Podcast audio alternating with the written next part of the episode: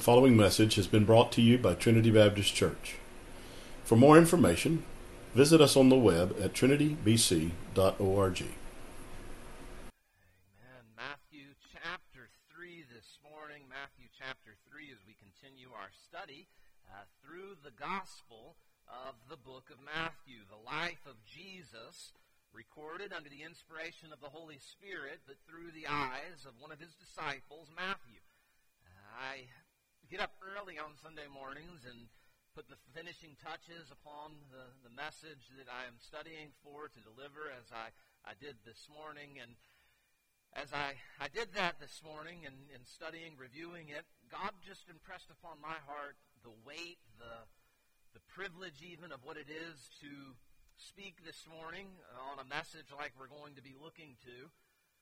On just the reality that this morning could be a morning that one of you go from a place of being lost, a place of being eternally condemned before God, on your way to hell, walking in this morning not knowing who Jesus is not knowing about the love of God, not knowing about what Jesus did for you at Calvary, you, you come in this morning lost in your sin, dead in your sin and your trespasses, and, and because of what we do this morning in our singing and our praying through especially the proclamation of the gospel of God's word, you can go from a place of being dead and lost to a place of being alive and saved. Your eternal destination can go from damnation and hell to the glory of heaven and the forgiveness and redemption that only comes through what we're about to look to this morning. And, and God encouraged my heart and my soul this morning by that very thought. This morning could be a morning that a lost sinner gets saved, that a, that a person condemned eternally to hell has their eternity altered through our gathering, through our singing, through the preaching of His Word. And so I do ask, give me your attention for just a few minutes, uh, just a, a short time that we have together to look to God's Word. And pray even as a believer, pray God would speak to your heart, but especially if you're here and you're an unbeliever, pray God open my eyes to truly see your truth. And if you're a believer, I pray uh, that you would pray uh, for that person that may be here that doesn't know quite fully yet who Jesus is. They've never come to a place of repentance and belief upon him. Pray even now in your heart privately, God, would you would you work in their heart through your spirit, through your word? That this morning might be a morning that one who is lost becomes found. We're, we're going to look to a passage that's easy to read through and not give much thought to as you're reading through the gospel. Uh, many read it in such a way. They, they read through it quickly and they never dwell on it at all. Others spend time thinking it through, meditating upon it, only to lead them to a bit of confusion as we think about the baptism of Jesus.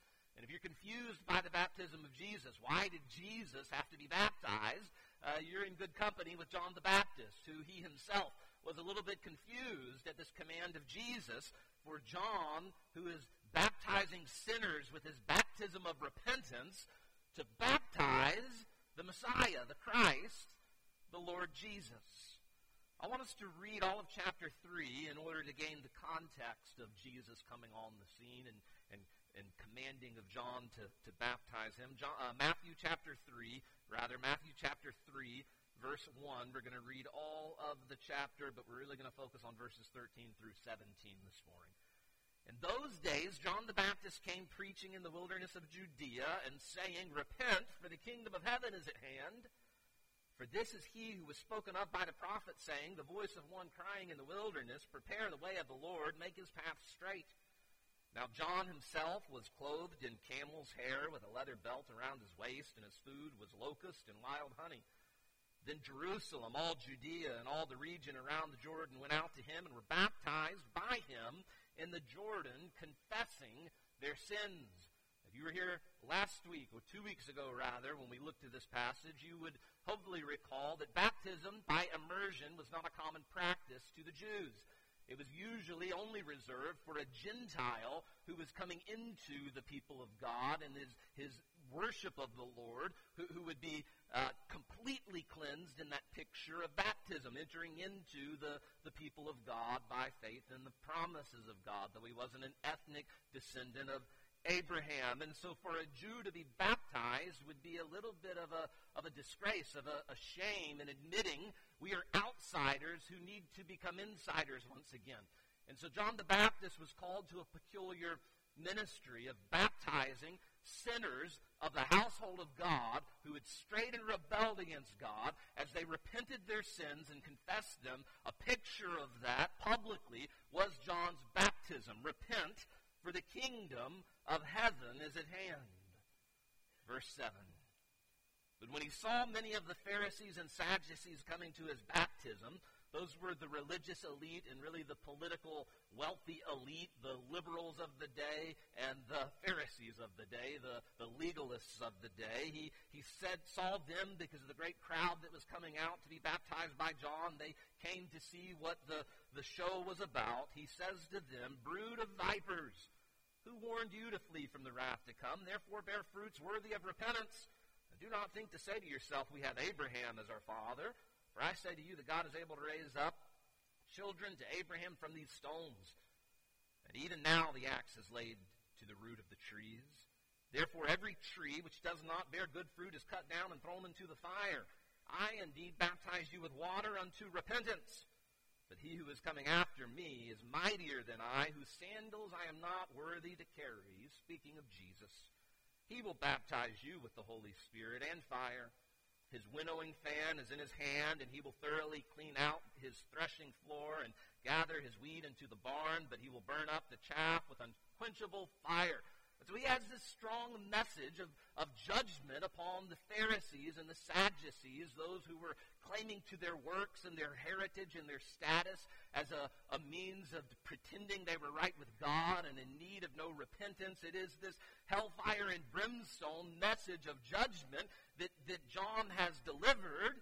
And then in verse 13, then Jesus, the one of whom he's speaking, who he is not worthy even to latch his sandals, then Jesus came from Galilee to John at the Jordan to be baptized by him. Now, if you're reading this for the first time, all of us are so familiar with it for the most part, it doesn't shock us because we know it. But that ought to shock us. We ought to be thinking, why in the world would the Christ, the Messiah, need to be baptized by John, his forerunner, who is not even worthy to latch his sandals, a baptism of repentance. Why? What in the world? Verse 14. And John tried to prevent him, saying, I need to be baptized by you, and are you coming to me? But Jesus answered and said to him, Permit it to be so now. It's a very strong Greek word that's used there. He commanded him, Baptize me now, for thus it is fitting for us to fulfill all righteousness. Then he allowed him. And when he had been baptized, Jesus came up immediately from the water, and behold, the heavens were opened to him, and he saw the Spirit of God descending like a dove and alighting upon him. And suddenly a voice came from heaven saying, this is my beloved Son, in whom I am well pleased. Why was Jesus baptized? What was he doing? What do we learn? What is God teaching us and teaching even them then and there, us now through the recorded record of it? Well, what is God proclaiming about this person, Jesus, through this baptism of John. I want to sum it up briefly and simply in one statement, two parts. First, through this baptism, it is being declared that Jesus is the sinless Son of God. Now you say, how do you figure if this is a baptism of sinners unto repentance? How is Jesus is being baptized? A, a proclamation, a declaration that he is the sinless Son of God. Uh, notice we first see it in John's John's reaction to the request of Jesus to be baptized. Okay, John is the forerunner, the proclaimer of the coming of the Messiah. He had this message repent, kingdom of heaven is at hand. The Messiah is fixing to come on the scene, and he's going to work the redemptive promises of God that have been promised from many ages past that the Messiah would, would do for the people of God to restore the people of God. John didn't understand it all, but he was given this ministry of, of proclaiming this message of repentance and this baptism that was a proclamation, a sign of that message of one who had repented. And so when the Sadducees and Pharisees came and their hypocrisy, he had a harsh word for them and he rebuked them because they weren't worthy of this baptism because there was no genuine repentance of sin had and found in their heart when the sinners who were the worst of sinners, as, as many around who came out likely were from the towns and cities that traveled a great distance to be baptized by John, John didn't deny them. They repented. They confessed their sins, and then they were, were baptized. Many, many, many people being baptized as a, a, a, a picture of their heart turning in repentance to God, of their identity even with the proclamation, the message of John. And so when Jesus comes on the scene and says, John, you need to baptize me, John rightly knew who Jesus was. John knew from birth, even in his mother's womb, by a sovereign revelation of God, who Jesus was as the Christ, as the Son of God, as the Messiah who was sinless. And so John is rightly appalled at the thought. And he says to Jesus, I, I am not the one to baptize you. You're the greater. You're actually the sinless Son of God. You're the one who ought to to baptize me. And it's not until John is rebuked and commanded very strongly, No, John, you must do this. You must baptize me to fulfill all righteousness, that John performs the baptism. Jesus is baptized. John obliges this command. The heavens are then open. The Spirit of God descends. And God in this baptism makes this very powerful proclamation that John knew, and I wonder who else heard it. Uh, we don't know who else in the crowd that had gathered, if this was a, a, audible voice for all to hear, if this was a special revelation to John and to Jesus, but, but a voice spoke from heaven, God himself declaring, This is my beloved Son. That this person named Jesus is not a man like every other man. He is a man that is unique, a man like no other. He is God incarnate. He is the second person of the Trinity. He is God the Son. And he didn't become God the Son through the baptism. You go back to the very beginning, a couple chapters even here in the book of Matthew, the Gospel of Matthew, and we find Jesus has been God from the very beginning. He was born of the Virgin Mary, conceived of the Holy Spirit. He was called Emmanuel, God with us. It's not that he became God, no, he was God. John 1 1, in the beginning was the Word, was Christ, and he was with God, and he was God. All things are made by him. Jesus did, was not a man who was born like you and me. And because of his faithfulness and obedience, became a deity, became God. That is heresy. That is false doctrine. That is doctrine that will condemn and does not save. And there are other cults and offshoots of the Christian faith that would proclaim such. And they're not different denominations. They're heresies to be condemned. Jesus is the Son of God from his birth. The baptism of the Lord Jesus Christ gives way to this proclamation by God the Father and even the affirmation of the Holy Spirit coming upon him, an affirmation from the Spirit as well, that he is God the Son. He is God incarnate. Even upon the cross at the very end, he remained God the Son. As the earth shook and the sky was darkened and the veil of the temple written too, and a crazy story that Matthew records of the graves even being opened, the centurion looks at Jesus at the cross, and what does he say? Surely this was the Son of God. He never ceases to, to have his deity. He has always been and will always be God the Son, the mystery of the incarnation as he became God the man also. He, he took on humanity and, and deity became incarnate, took on embodied human flesh. He left the glory of the divine, of, of heaven, the glory that was his rightly to be born of the Virgin Mary in an impoverished family in the middle of nowhere in, in Bethlehem. He's God the Son, And as God the Son, we see testified even in this baptism by John's reaction again that he's sinless. That he was not being baptized here because he was in need of repentance. And that is what, of course, is throwing John the Baptist off. Jesus, why are you wanting to be baptized by this baptism where sinners are coming and a message of repentance and confession of sin? You, you, you're the sinless Son of God.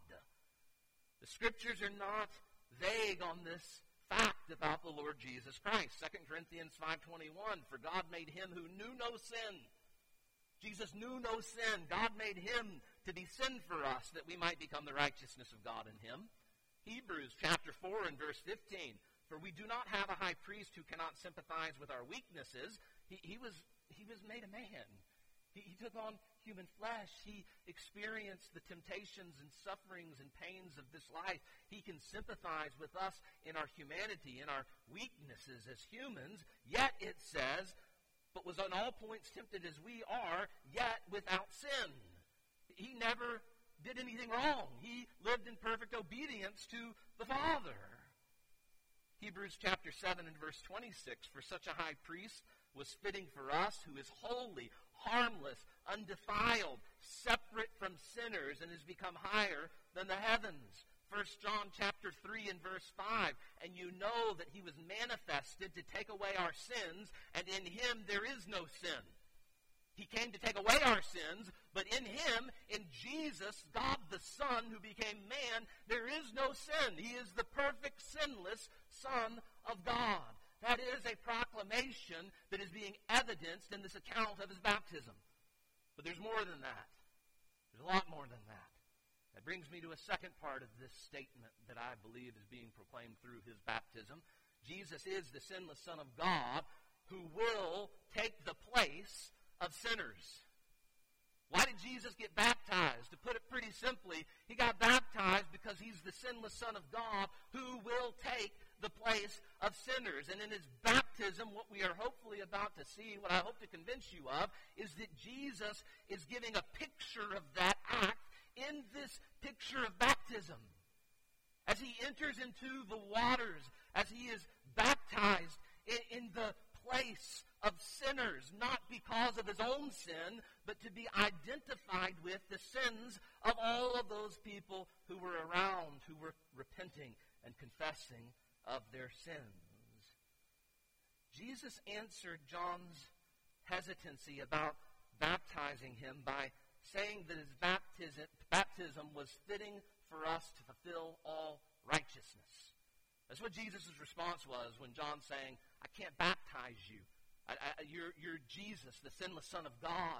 I am just your forerunner. I'm not worthy to latch your, your sandals. And Jesus says, No, John, you must do it now because it's fitting for us to fulfill all righteousness. What did Jesus mean by that? What he meant is that his baptism was of the will of the Father. That it was of the will of God the Father that God the Son even begin his ministry by this picture in baptism of entering into the stead of sinners for their sake he would be disobeying God had he not been baptized. He would not be fulfilling all righteousness as the perfect sinless Son of God living in our place in his righteousness. We'll get to it in a moment. He, he wouldn't have fulfilled that if he had rejected this leading of God for him to enter into these waters in the place of sinners, authenticating the ministry and message of John the Baptist, and, and giving a picture even in the, the beginning of this ministry that he's called to, of the ending of the ministry for the reasoning for which he came.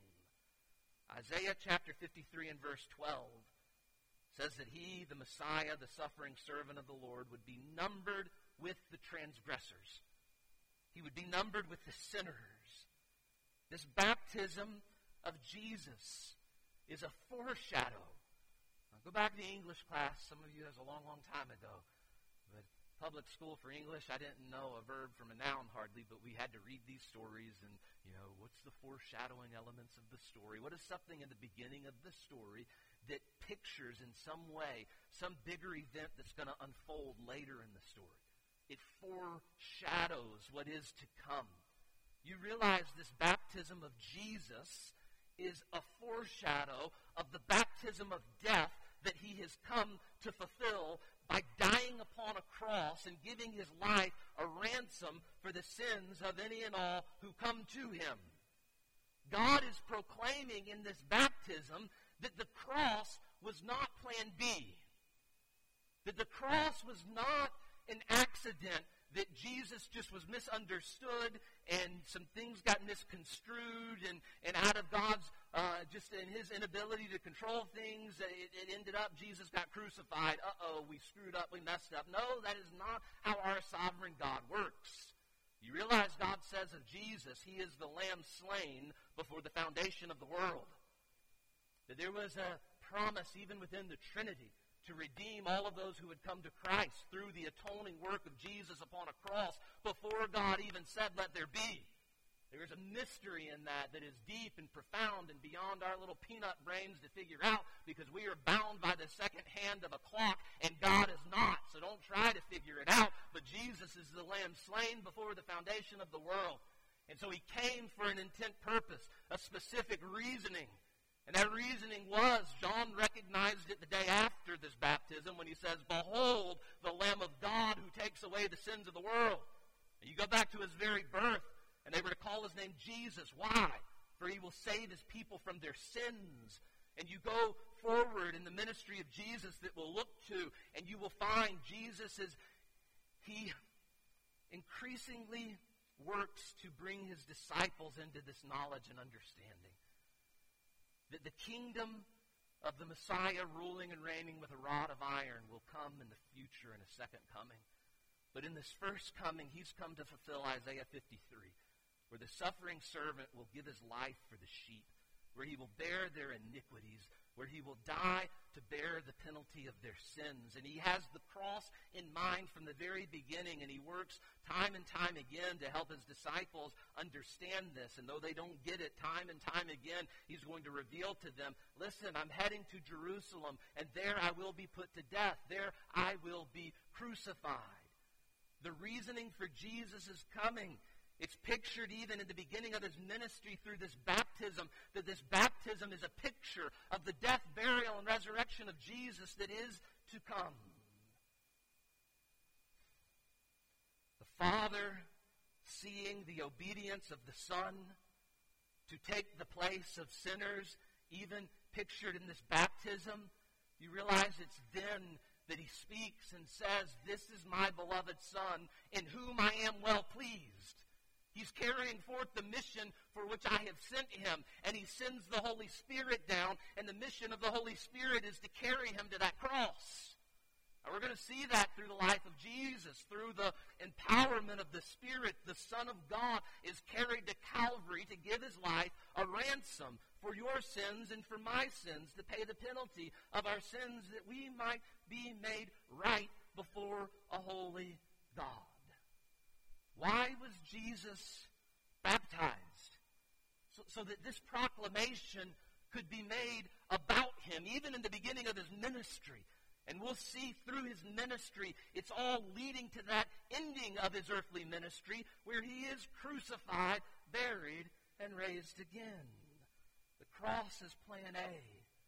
The cross is the reason he came. He came to enter the place of sinners as the sinless Son of God. I want to give you two points of application. Close. What does that mean for you and for me now, today? First, you must believe upon Jesus and Jesus alone for your salvation.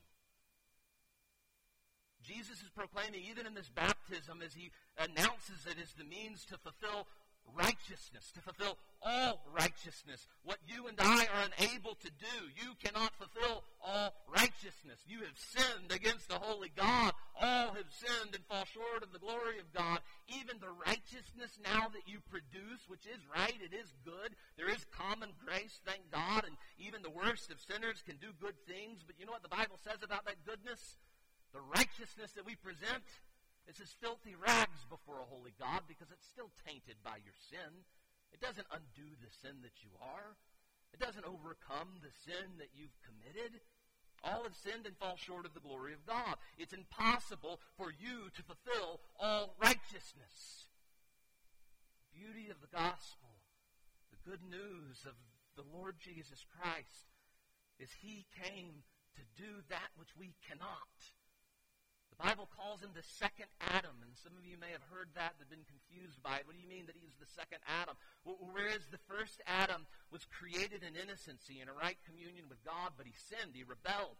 Jesus is the second Adam, born as a sinless man, God incarnate, and where Adam fails in the temptation, we're about to look at it next week. It comes in the next chapter where Adam falls in the temptation, Jesus succeeds. He endures. He perseveres. He doesn't fall. He lives a perfect life as the sinless Son of God, not only as God incarnate, but as a man, as the second Adam, representing us as humanity before a holy God. He fulfilled all righteousness. And he began it there at his baptism, and he continued it through throughout all the ministry, and then he continues it through to the very end, even as he is rejected, even as he is spat upon and mocked, and he cries out, Father, forgive them, for they know not what they do. To the very end, he remains the sinless Son of God, the second Adam, whereby he has a righteousness that you and I need. You can't get it on your, of your own works and of your own doing. It's only in him. 1 Peter 3:18 For Christ also suffered once for sins, the just for the unjust, that he might bring us to God. You're here thinking by being at church you're going to make yourself justified before God. You're here thinking because you put some money in the offering plate, you're going to be justified before a holy God. If you think because you're here committing to live a better life, and to do better at being generous and kind to people and being a better father or mother and a better worker at work and by turning over a new leaf in your life and stop you know doing the things you know you ought not to be doing that you're going to justify yourself before a holy god. You are running a fool's errand. It's hopeless. You can't but the beauty of the gospel is god has done what you cannot through Jesus, living a life of, of sinless perfection in your place to die upon a death uh, on a cross where he pays the penalty that you and I deserve. Eternity in hell. Jesus bore that wrath due to us at Calvary when he gave his life a ransom for our sins, that he now can be the means by which sinful man is brought to holy God. He's the mediator. He's the one who can wash away our sins.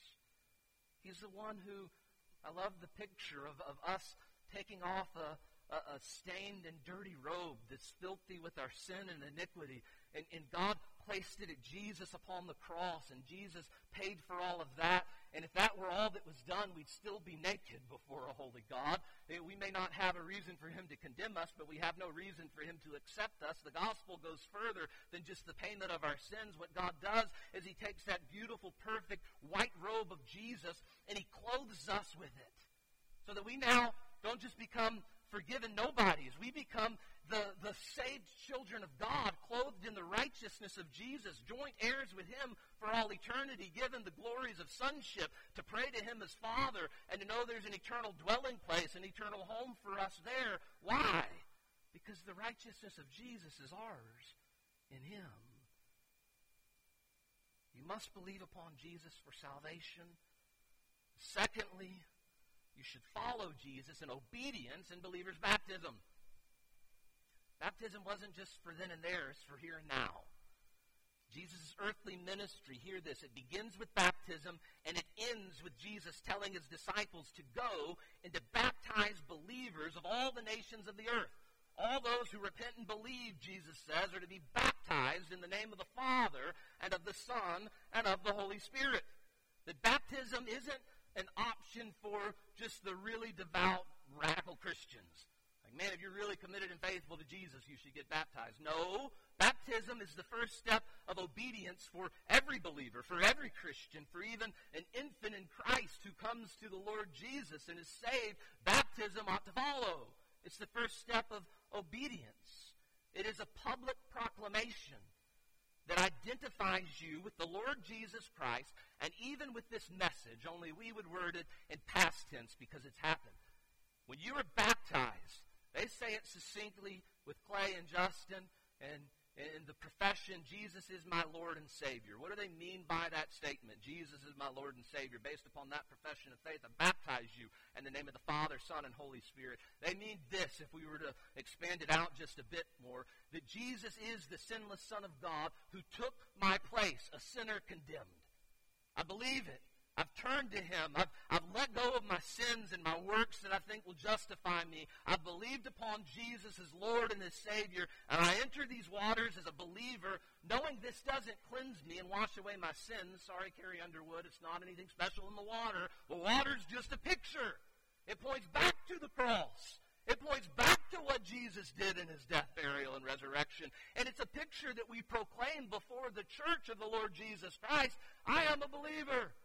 I am a sinner condemned unworthy who came to Jesus and got my sins washed away because he paid for it all at Calvary. And it pictures even our death and our burial and our resurrection with the Lord Jesus Christ. I'm dead unto sin now and alive unto Christ, a new creation in him to live my life for his name's sake. Have you been baptized? If you're a believer and you're not baptized, it doesn't mean you're going to hell. Salvation's by faith alone in the Lord Jesus Christ. But it does mean you're not living in obedience to the Lord. And if you're a supposed believer who is ashamed of the Lord and does not want to be baptized, I have great cause to question the genuineness of your faith.